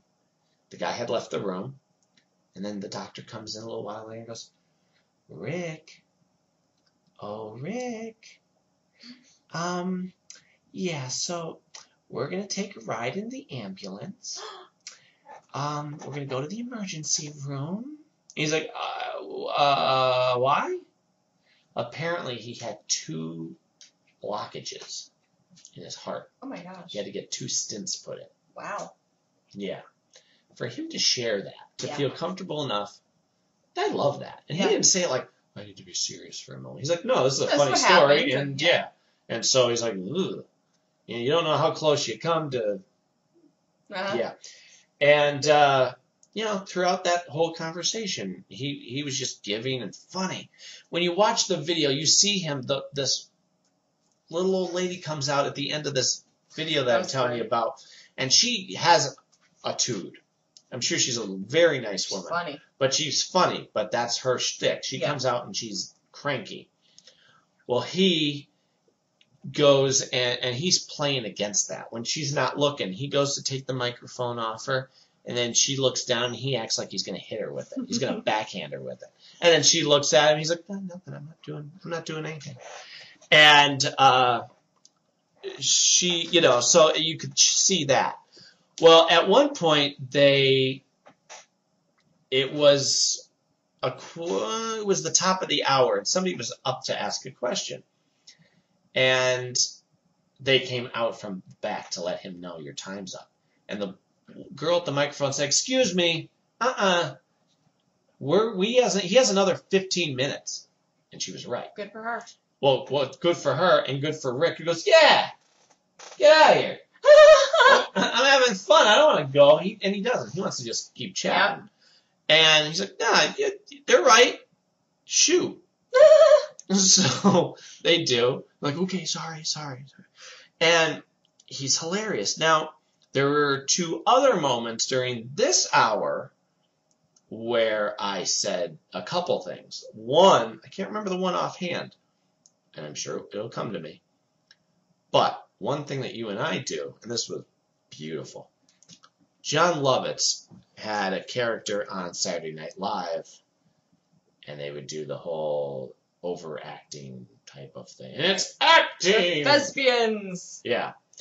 Uh, Rick has done that whenever Mhm. he's doing like a TV appearance and somebody applauds. And I have done that with you. Oh, we do that together Yeah, all the time. Coincidentally, it was perfect. He's up on stage and he goes, "Yeah, like Jon Lovitz a little tribute to him because he was saying something about acting." He goes, "Acting," and I yell, "Thank you," which is what he has always done Yep. On in Stargate, in interviews. It's just part of his personality Yep. and was part of mine. And to have that come together at that perfect moment. Yep. So I yell, "Thank you!" and he turns to me and Without missing a beat. Yeah, I go, "Thank you!" Like Sure. yes, like he, you got it. Yep. Thank you, Oh, you and me. I'm like, yeah, I know. I know. Yeah. Buddy. and yeah, I got to think of what that other moment was because it was, and it cracked him up then too. And it wasn't being obnoxious. Right. It wasn't trying to be cute. It was just this is a funny moment, and you and it was one that he appreciated too. And he knew that it, it was me because each time he'd make eye contact, Mhm. like there, all right, smack, I got, you know, he's safe. Mhm. And you know, it, he even said, I appreciate these smaller groups because he goes, I've done Comic Con and I, you know, done these other bigger ones, and everybody's wonderful, but you don't get this, this one on one time. Right. I can look at all of you people. I'm not seeing bright light shining in my face. Yep. So wonderful. Another thing, a couple things he he threw out there was about he mentioned William Shatner and how he doesn't like him. I had heard throughout the weekend people who were at shore leave, I guess the previous one, William Shatner was the guest of honor. And what an a hole. Horrible to people. That's all I heard all weekend. They're like, oh yeah, he acted like he didn't want to be there. He wouldn't look up from signing. I, you went to go get a picture with them. He was very unapproachable. Somebody even said they walked up and said, "Is it okay if I put my arm around you?" Now everybody else already had, but This person she just cared to ask. cared to ask and also had the vibe of, "You don't want to be here. Yeah. Is it okay?" He's like, "Yeah, I guess if you wanna." Richard Dean Anderson had said during his Q and A, "You know what? Like I, for me, this is the payoff. This is what acting's about. Getting to meet you guys, have our moments, have our conversations. This is the best payoff that I can get." That's wonderful. Yeah. And he said, you know, unlike people like William Shatner who just show up, they never look up, they got a black pen between these fingers and a silver pen between the next two, and just switch. And he's right. Yeah. And to hear him say that, I adore him for not playing the. I can't say anything bad about. Right. Yeah. He says afterwards, ah, don't, you know, don't pick a war between us. You know, he's he's my buddy, and he kind of like goes, no, no, you're not. and that was another thing. Ooh, that was another thing about his humor. He he, he would do those like he'd say something, and go, no, I don't. Yeah, no, I really would. No, I wouldn't. Uh, and he also mentioned Alan Thicke, who I had heard him mention before about getting a kick out of watching Alan Thicke get beat up on the ice because they've skated together for Mhm. charity or whatever. And he goes, yeah, Gordie Howe came out, and he's still Mr. Elbows. And one of the best moments I saw was when Alan Thicke went up against the wall with him and, and came back with a broken nose. Hmm. And he goes, Yeah, it was his first uh, plastic surgery. Sadly, not his last. Hmm. I mean, just great stuff. And also very telling and very sincere. Yeah. And that you kind of get that thought about, okay, Alan Thicke kind of comes off as kind of smarmy. Mhm. And apparently that's what Rick got from him, too. So, okay. This was at the end of the day. It was over at 5. And he had his extra 15 minutes that to give him his hour. I don't Yeah. know which hour this happened in Mhm. or which day, but you mentioned something to me about, or actually, I'm sorry, I saw it on the video. Um, so anybody who looks up the video will be able to see it. Um, somebody asked him about Dana Elcar. Yeah. That was beautiful. And Yeah. then he he went and on his own mentioned Don Davis, which made me cry. hmm Um, and that was just really, it's so sweet to hear him talk about how much he really just cared about those guys and, you know, looked up to them as actors and as people. And, uh, it was, it was just a really nice moment. And to and to know that Don adored him too. I know. I Don told us about how he got that job because Rick went and requested him Yep. for that part. You know, and and we we were lucky enough to have many conversations with Don, and he was all about the stories. Yeah. As a matter of fact, great. Teryl, when just the moment that somebody mentioned Don while she was on stage, Oh, right away broke into tears. She, yeah, She I, said I know he, that about her. he was like my daughter, or he, I was like his daughter. Yep. He was like my dad. Yep. And just can't say enough good things about him, and we can testify to that. Absolutely. And it's not because he's gone that we say that. no, he was no, a we wonderful, wonderful man that we were proud to know. And I mean, to have him come up to us when he would see us, Yeah. as opposed to like, oh, there's Don. He'd be like, oh no, there's there's Mac and Cindy. Yeah. And come over to us, hey guys, like, Yeah. wow. So Even the first time um, we had met him one year, and the next year he remembered us. As soon as he saw us, he came right up to us and Yep. and you know don't know if you remember our names, but he recognized us and came right up and you know how you guys doing and put his arm around you. yep told the most wonderful stories and just sweet sweet man. and and he he I gave him the idea for his His speech, his uh his time on the Time- podium, yeah. kind of thing. yeah, which is really cool because Yeah. he was supposed to read from books and the books got lost in transit. But we were talking about music, and he said, "Oh my, you know, I was talking with my friend Mac there about uh, music, and uh, then ended up, Reading lyrics of something. yeah, many things, Yeah. which I thought was so cool. Like that's because of me." Um, so by the time Rick was done, it's Sunday, and it's five thirty, And so, okay, you know, that that was it. Rick was going to do one last signing, by the way. I mean, I'm telling you, when he was not on stage or sleeping, he was signing for people. Amazing. And I even said on Sunday morning, I text Cindy, I said, you know what's wonderful? To be at such a wonderful place of Zen that he can be five feet from me and I don't feel the need to make myself known. Yeah. He knows I'm there. I know he's there. I don't feel like I, hey, look over here. Mm, I've, I'm good. You couldn't possibly ask for more I than you already ask had. for more, and it would be wrong of me to do so. Yeah, yeah. that whole sincere connection is just uh I'll take that with me for the rest of my life, Well, that's great. right? Yeah, I uh, I've gone to a bunch of conventions, but I've never gone to meet anybody uh, like that. So, and I don't th- I don't know if anybody that I would want to meet would has gone to conventions and done that, like signings and Q and A's or anything like that. So, um, and like you said, it's it was better than say like New York Comic Con or obviously San Diego because those are just way too big. You would never, you know, Right. if if that's where you had to have gone to meet him, you would have been it, you never would have got that experience and and not through the fault of the of of the person, but it's just it's impossible to do it there. Exactly. I mean, it's hard enough to go, let alone have some some time with uh with the person. But that sounds like a you know a great a great experience. So, okay, so I run around and say goodbye to everybody. Uh, you know, run upstairs, say bye to Nathan and uh, uh, Sally, uh, just everybody. So I come back down to get something, and Kate is still down there. Kate, coincidentally, had found out was going to possibly meet with Rick again afterwards. Mhm. So I thought, you know what, she's standing here. I don't. I, you said it was okay that I stuck around for a little while later. So I thought, Yeah. all right, I'm going to stay with her and keep her company because I don't want to leave anybody by themselves. She'll get the text from him when it's time, and then she'll be good. But until then, I'm not going to abandon people. So, and besides, she's my my con buddy for Yeah. you know most of the weekend. You never leave a man or woman behind. And uh, so we're talking about 9/11, and it was weird. Like, where were you? One of those type Yeah. of things. And she was a uh, teacher.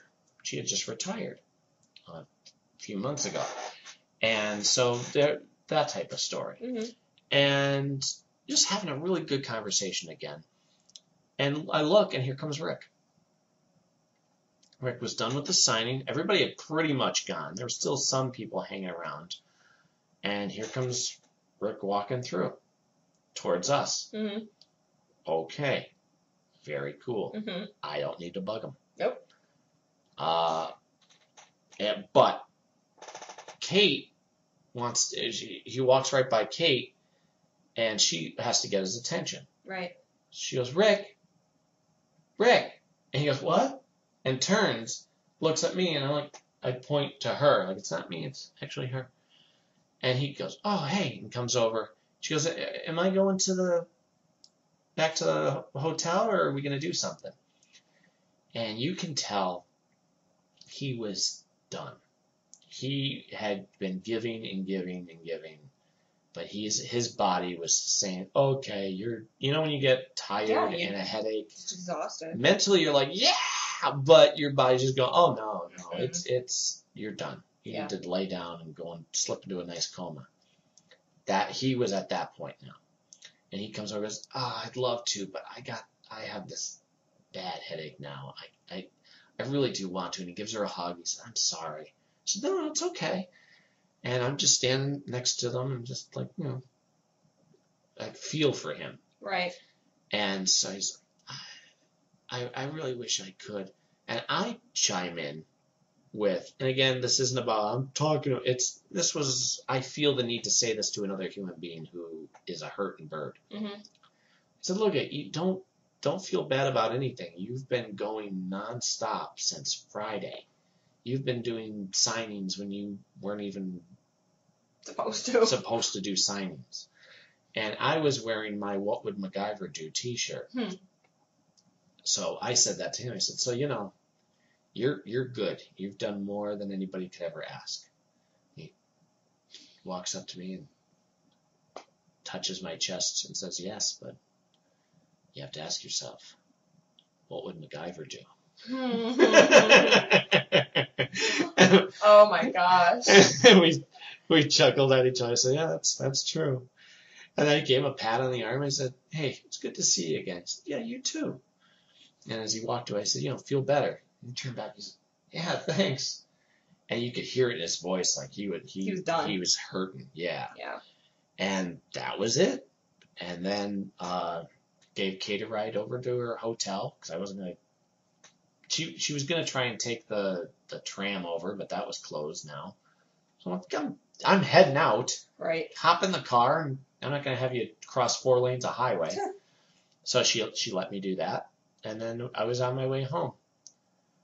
But I'm telling you, so so blessed. Absolutely.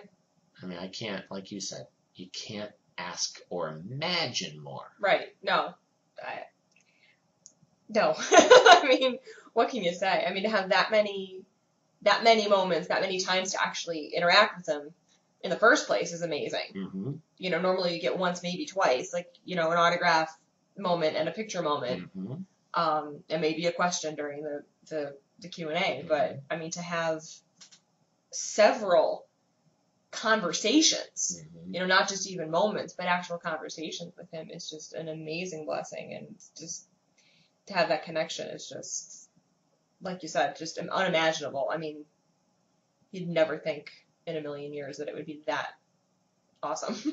Yeah, yeah, and to hit it off with someone that you already like, that's wonderful. Yeah. I can't beat RDA.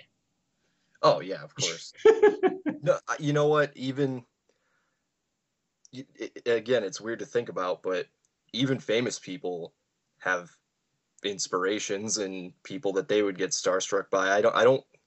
I don't know that anybody would begrudge you unless they're a really, really big jerk. Um, you know, try wanting to have the experiences that you've had, and um, you know, like like you said from the first day when he was like just go you know like not not in a, a mean way or anything like that but like Right. Like I know how much this means to you, and we've just met. yeah exactly Oh, I just, yeah. So for the rest of my life, I'll be thinking about how blessed we have been. Yeah. I, I think about Mike Nesmith, and you, you go back and now I watch stuff before I, I met these people and go, wow, it's surreal. yes. That's a guy who, who I know, I've met, who knows me. That's the big one. That's the thing. Holy crap, he knows me. Yep. He by name. Like he is cute too because he signed the to Mac, Richard Dean Anderson, and then put underneath it Mac because he's Mac too. Yeah. To Mac from Mac. so cool. I adore that. So yeah, uh, you'll you'll be hearing me glow for the rest of my life through all I need these sunglasses podcasts in the house right now because Yeah. it's glowing. honest to God. And you know, the only thing that that will make this a better podcast is if he says, "Yeah, okay, I'm free," Mhm. and can come on and shoot the bull. I even said to him when we were talking, I said, "You know, a nice, relaxing conversation about whatever you feel like shooting the bull about, like we are now." Right. You Not know, necessarily about like, okay, so in this episode, yeah. yeah, it's like, no, what do you want to talk about? What do you like? What are your interests? And the beautiful thing is that I already know what questions he's been asked a thousand Right. times. Yeah, you rode your bike through Alaska and you used to be a mime and you worked at SeaWorld and it punched you in the face and broke your nose. All right, I got it. You know what I mean? I I know, I, believe me. I wince at him for him when he gets asked all that again. Yeah. And you know, and and again, he even told the story of how he got picked for MacGyver, but went a little more into detail because we all know the story with hmm him taking out his glasses. But he Right. got a little more into where he was before that. Neat. Very cool. Uh, so yeah, uh, anybody who was fortunate enough to meet RDA, uh, please share your thoughts. Uh, you could put a comment under this video. Find us on Facebook. Uh, you could find me. I'm Mac uh, W Jackson. I'm on Twitter. Uh, Cindy is on there. What is your Twitter name? Cindy C. Jax. Cindy C. J. A. X. Really? J A X. That's not how you spell Jackson. No, that's how you spell Jax. Ah, then you were dead on. All right, I tried. Um, so yeah, and check out, uh, uh, like I said, our Facebook page. Subscribe to us on YouTube. Uh, check out the Sleepy Hollow page, fan page on Facebook. Uh, say hi to Cindy when you're there. She'll say hi back. I will.